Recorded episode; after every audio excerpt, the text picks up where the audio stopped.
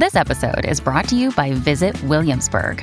In Williamsburg, Virginia, there's never too much of a good thing. Whether you're a foodie, a golfer, a history buff, a shopaholic, an outdoor enthusiast, or a thrill seeker, you'll find what you came for here and more. So ask yourself, what is it you want? Discover Williamsburg and plan your trip at visitwilliamsburg.com.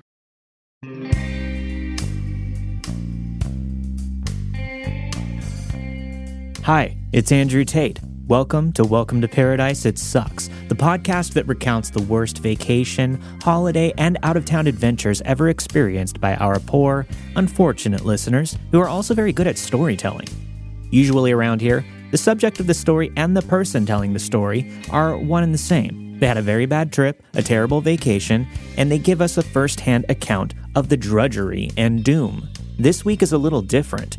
Collin experienced the horrible vacation, in this case, a cruise, and a lot of really, really bad stuff happens. There's death, loneliness, vomiting, a less than ideal bathroom situation, but none of these truly awful things actually happened to Collin directly. He was just there and unwittingly and accidentally observed one awful experience after another. Collin was 12 years old at the time and an inadvertently embedded reporter. And now, 30 years later, he's finally filing his harrowing story of hell on Earth, which was supposed to be a simple pleasure cruise with his one cool aunt. So, let's pick up that anchor and set course for adventure. It's Welcome to Paradise It Sucks, Episode 9 Bruising for a Cruising.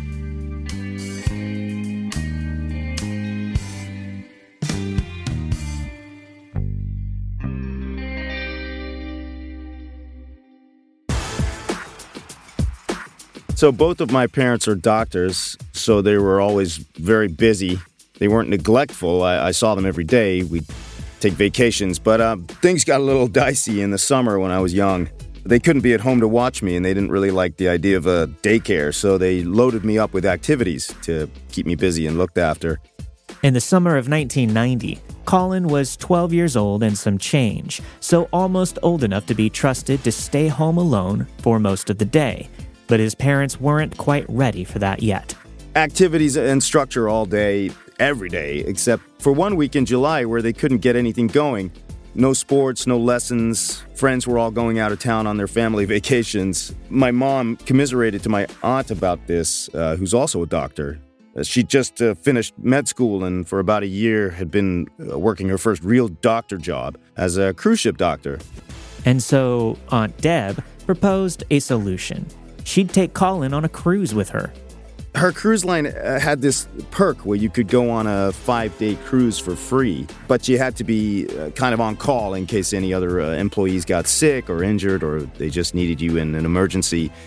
That had apparently never happened, so we were just looking at a free week long cruise. I mean, she could you know, just take it easy and enjoy herself because she never really got to do that at sea. Collin desperately tried to contain his excitement. yeah, I mean, I was really excited. I'd actually wanted to go on a cruise forever and sort of kept that to myself because it's so extravagant and, and, and kind of cheesy, I guess. Uh, my, my friend's mom worked at a travel agency, and I had all these brochures and catalogs about cruises I just pour over all the time. And I watched uh, Love Boat reruns every day after school. I was an odd child. So my parents definitely must have known about that. And so, after lots of hugs and kisses at the point of departure near LA, Collin met his aunt at the cruise ship and they got on board. We find our room, and, and because it's a free cruise for employees, they're not going to give us a stateroom that they could charge somebody a lot of money for. In other words, their room was awful. Deep in the bowels of the ship. It was, it was so far down, I swear I could hear the water splashing against the bottom of the boat. He did hear water, but it wasn't that water. The longer we were in there unpacking, the more flooded it, it got. And then we noticed how bad it smelled like mildew, stale water, uh, fish.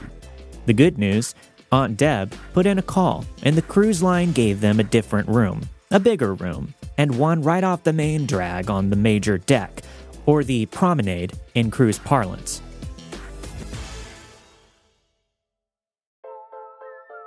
We repacked up our stuff. We went up to the new room, dropped off our uh, stuff, and headed out to the big deck to get a good spot against the railing for the Bon Voyage sail away party thing.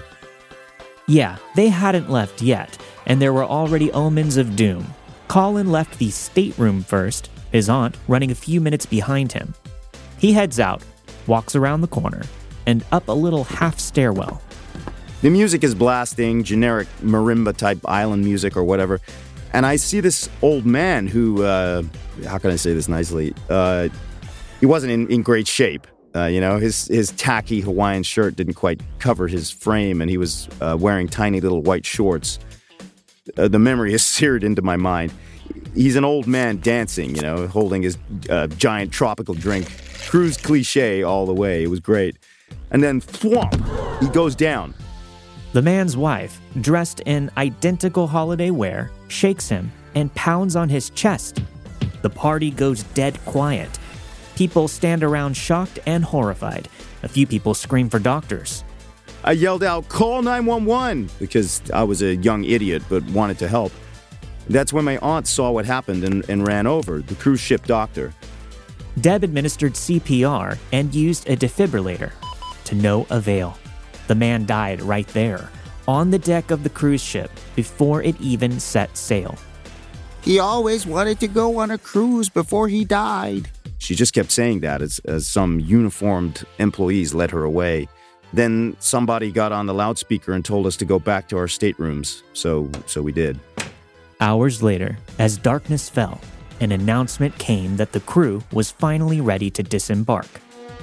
There must have been some kind of uh, miscommunication because all that time was obviously supposed to be about getting that dead man's body taken away. But uh, we all start filing out to the deck, and the music is going, and the, the body is still there, covered. Then some guys rush in with a gurney and took it off the boat as quickly as they possibly could. And that was that? Nah. Oh, yeah, and they dropped the body when it was going off the gangplank. Half of it landed on the dock, and the other just barely out, so it almost landed in the water. It's amazing. We finally leave around 7 p.m., some mild partying happening in the interim. People clearly didn't feel appropriate enjoying themselves, but then the booze got flowing. Cokes for me, unlimited drinks package, thank you. Uh, benefit of friends and family of employees. And it started to get pretty raucous.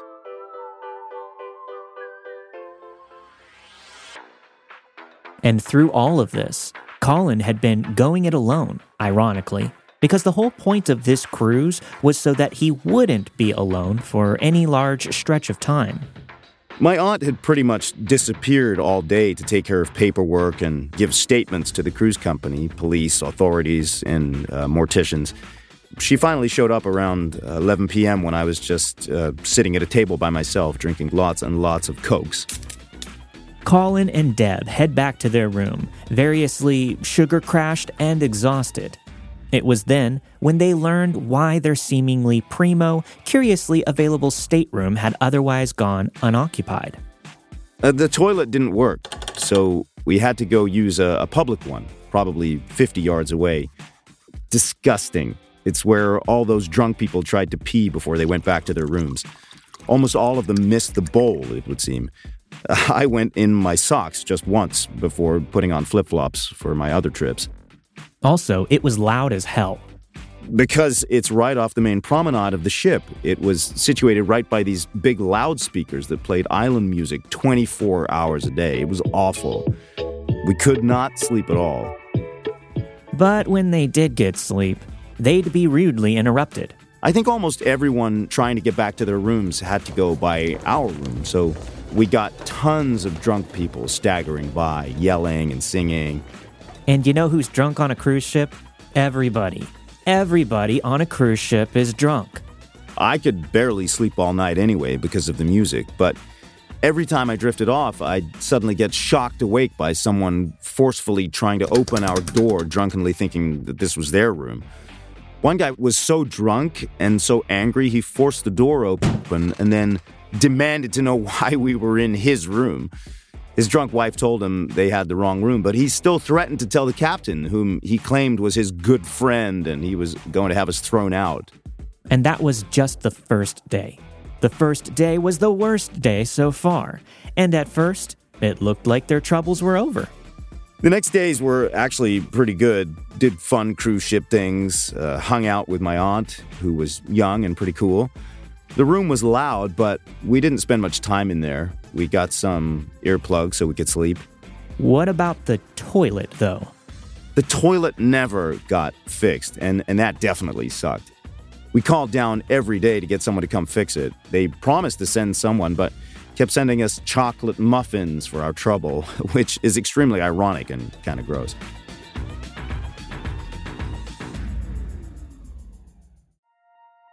But after a few days of disarming, comfortable, low key fun, and all things considered, vacation bliss, came the point of no return. I'm speaking ironically about the vibe of the cruise. They didn't literally hit the point of no return. We wouldn't be speaking to Collin otherwise. But first, young Collin got to experience two last bright bits of vacation magic before the crap fest returned. He got to hang out with some adorably rebellious teens and then got to see half of a magic show. A couple of days in, we're in the groove, having a great time. My aunt gets called to work in the infirmary to help out for a few hours. The other doctor wasn't feeling well and couldn't be near patients if they came in. She's bummed out, and I was kind of weird about it, but then she told me that I'd get to go hang out in the cruise's teen zone. The teen zone? Hey, that sounds like some totally rad, not at all pandering, wicked, rad fun, dude. I'm not sure if it was actually called that. It was uh, something like that, something cheesy, but I was 12 and not yet a teenager, so I thought it sounded really cool, and I was psyched to get to hang out with some older kids. Aunt Deb had pulled some strings, even though Collin was below the cutoff age.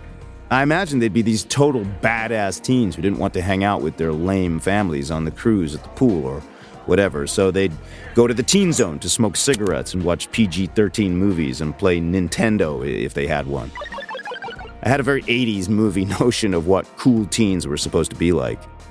As it happens, Collin's ridiculous fantasy wasn't too far off. This guy, barely older than a teenager, signs me in and then just bolts. And then there are just like eight or nine surly kids who all seem to know each other, even though they just knew each other from the cruise. And they just sat around and, and smoked and told each other definitely made up stories about all the sex they had had and how drunk they get. It was amazing. I, I smoked my first cigarette. Listeners want to know, Collin, did they have Nintendo? And they had a Nintendo with Ninja Gaiden and Excitebike. I remember that very clearly. They also had a VCR, and one of the kids, I think his name was Trey, uh, had one of those Faces of Death movies of people getting killed in accidents and stuff. A wonderful afternoon. Ninja Gaiden. Nice. Well, after a few hours of smoking and watching other people die, Collin's aunt came and picked him up. They had plans. Dinner at the buffet, which I love, and then tickets to that night's show. So, what did you have at the buffet? You didn't eat the fish, did you? I don't remember what I had at the buffet, only that I didn't have any of the fish. I don't really like shrimp or anything like that anyway. Plus, uh, the stuff they had out there sitting on some very melting ice just seemed kind of off. My aunt saw me looking at it and said, Hey, see that? Never eat shrimp on a cruise. I thought that was weird, and she said, Yeah, you would think it's fine, but it's never fine. I've been a ship doctor for a year, and I've lost count of how many people I've seen get sick off the shrimp. And that, listener, is what we in the storytelling business call foreshadowing. Okay, so we have dinner at the buffet, which was absolutely packed with people just loading up their plates with the big ticket items uh, shellfish, crab, that shrimp. Nobody else seemed to have a problem with it. This was 1990, so endless shrimp was a pretty big draw. Collin and Deb left their cruise brethren to it because they had show tickets. Yes, the big entertainment in the Grand Hall that night was the magical stylings of. I, I do not remember his name, but it was something ridiculous like the awesome Todd or uh, Magic Mike. It wasn't Magic Mike, but let's call him Magic Mike. So we go in and head to our seats. in the front row because, again, being related to a ship doctor on that cruise line has privileges. The place fills up around us, and I'm actually getting excited. The lights dimmed and the synthy background music began. Definitely something by Technotronic. The show was about to begin. My aunt turns to me and says, When he asks for volunteers, raise your hand. She's arranged it so I could be the random person in the audience to assist a magician. Sorry to ruin that illusion for you. No pun intended. He runs through his act. It's really cool. Seamless tricks, lots of card stuff, close up magic too. Just dumb, giddy fun. Everyone is astonished. About 30 minutes in, Collin heard his cue. He asked for a volunteer from the audience, but was looking a little green, blinking a lot, little like unsteady. Wouldn't have remembered those details were it not for what happened later. Collin heads up to the stage. Magic Mike makes him introduce himself and then explains the trick that he's going to do. Something about having me use a magic hammer to hammer this huge rusty nail through his hand. They never got to do the trick. He hands me the hammer, and then we're both holding onto it, and he sways a little. I see his cheeks bulge, and he gurgles out, Sorry, kid. And he just pukes all over me. So much puke. Just this geyser of puke all over me. My hands, my shoes, my clothes, the floor. And then Magic Mike ran off, searching for a vessel into which he could magically expel the magical contents of his magical upset stomach. Meanwhile, a shocked and confused 12 year old Collin is left alone on a stage in front of a couple hundred terrified and grossed out cruisers. It wasn't a huge room, so the, the smell, oh, I'll never forget that smell, like permeated. Just smelled like shrimp, but rotten shrimp, and stomach acid. One would think that Collin's cool and helpful doctor Aunt Deb would have been right there on the stage in a second, getting her nephew out of there and cleaned up, but her loyalty to the Hippocratic Oath determined her loyalties were to lay somewhere else. Maybe they were triggered by the magician puking, or, or just the timing of how long it takes the human body to process tainted shrimp was the same because people in the audience were already throwing up. My aunt was already helping them get out of the room. And thus began the shrimp related collective vomit fest. Aunt Deb had been absolutely correct about avoiding shrimp on a cruise. More often than not, it would seem, at least for this particular cruise in the year 1990, the shrimp was tainted or improperly stored, or just full of nasty germs that will give a whole ship full of ravenous gourmands, nonstop vomiting, and aggressive diarrhea. The diarrhea I experienced, well, not me, but when I had to use the hallway bathroom because the toilet in our room still hadn't been fixed, Ugh, that thing was absolutely painted with poop and nobody ever cleaned it up. Ugh. Maybe the cleaning crew got too sick or just refused to do it. I, I don't blame them. Over the next two days, Collin aimlessly wandered about the ship, seemingly the last man on Earth, or in this case, a kid on a cruise ship. His aunt was understandably enlisted into medical duty to assist the hundreds of passengers dealing with severe food poisoning. I was just kind of bored and weirded out. Everyone else was obviously having a much worse vacation than me. Left alone to his own devices, and because nearly everyone on board was sick, there wasn't much for Collin to see, or do, or even eat. All the food service had been shut down, so there were just like grab and go turkey sandwiches in ice chests and canned cokes, so I lived on that. He attempted to return to the teen zone, but it was closed, either because there wasn't anybody well enough to unlock the door or enjoy its services. But the kids' cruise club was open, like the teen zone, but for little kids. I was way too old for it, but 12 was the cutoff, so the nice lady that worked there welcomed me in.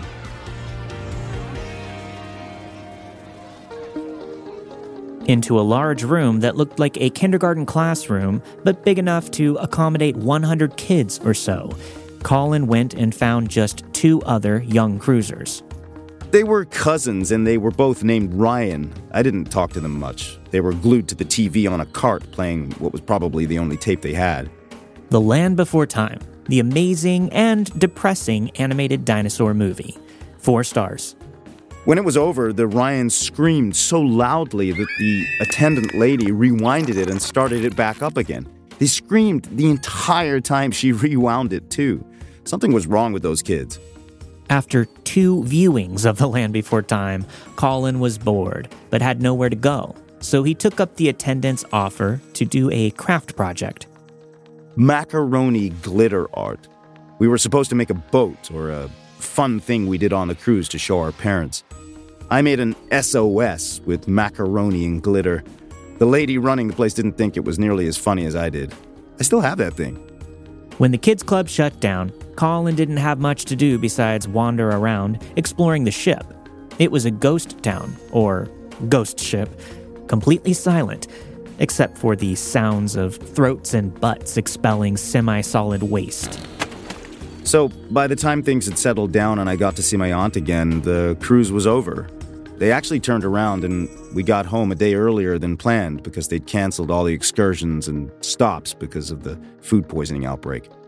My parents were pretty annoyed when they had to come get me early. Well, hey, at least you got to go on a cruise and spend some time with your aunt. And it was free. I think I got it out of my system, you could say.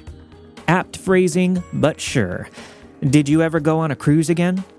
No, that was my first and last cruise. And my aunt got a better job a couple of months later.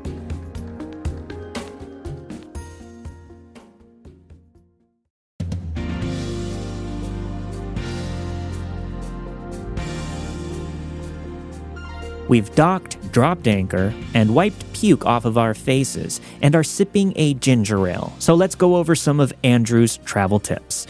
Tip number one take some activities to do. Look, I know you always bring a book on a trip and never get a chance to read it because you're having so much fun and you don't get a lot of downtime. But bring that book, bring that iPad, bring that hobby craft. It's an emergency contingency time killer. You might wind up like young Collin, stuck with nothing to do for days on end except listen to people puke. Tip number two do not volunteer for the magician. You're proactive in your regular life. Vacation is a time for relaxing. Don't volunteer for the show. You might get puked on. You might embarrass yourself.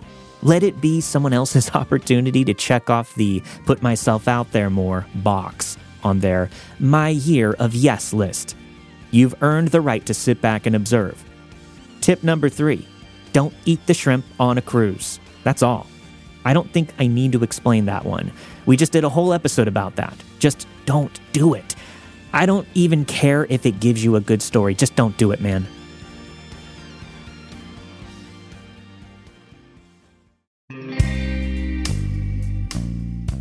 Until next time, thanks for listening to Welcome to Paradise It Sucks, and don't forget to write a review wherever you get your podcasts. It really does help us. While you're at it, follow me at Let's Not Meet Cast on Instagram for more updates on upcoming episodes, and check out my other shows, Let's Not Meet, a true horror podcast, and Odd Trails at crypticcountypodcasts.com or wherever you get your podcasts. If you've got the worst vacation experience, we do want to hear about it. It could form the basis of the next classic episode. Tell us about it. Please email us at welcome to paradise it sucks at gmail.com. Welcome to Paradise It Sucks is a collaboration between Cloud 10 Media and Cryptic County. The executive producers are Andrew Tate and Sim Sarna. The producers and writers are Brian Boone and Devin Ruskin. The audio engineer is Trevin Barti. I love it when we're cruising together, listener.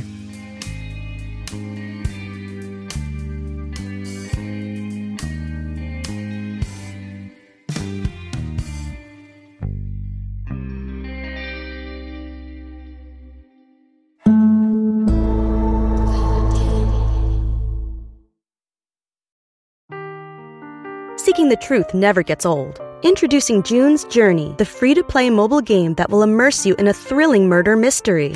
Join June Parker as she uncovers hidden objects and clues to solve her sister's death in a beautifully illustrated world set in the roaring 20s.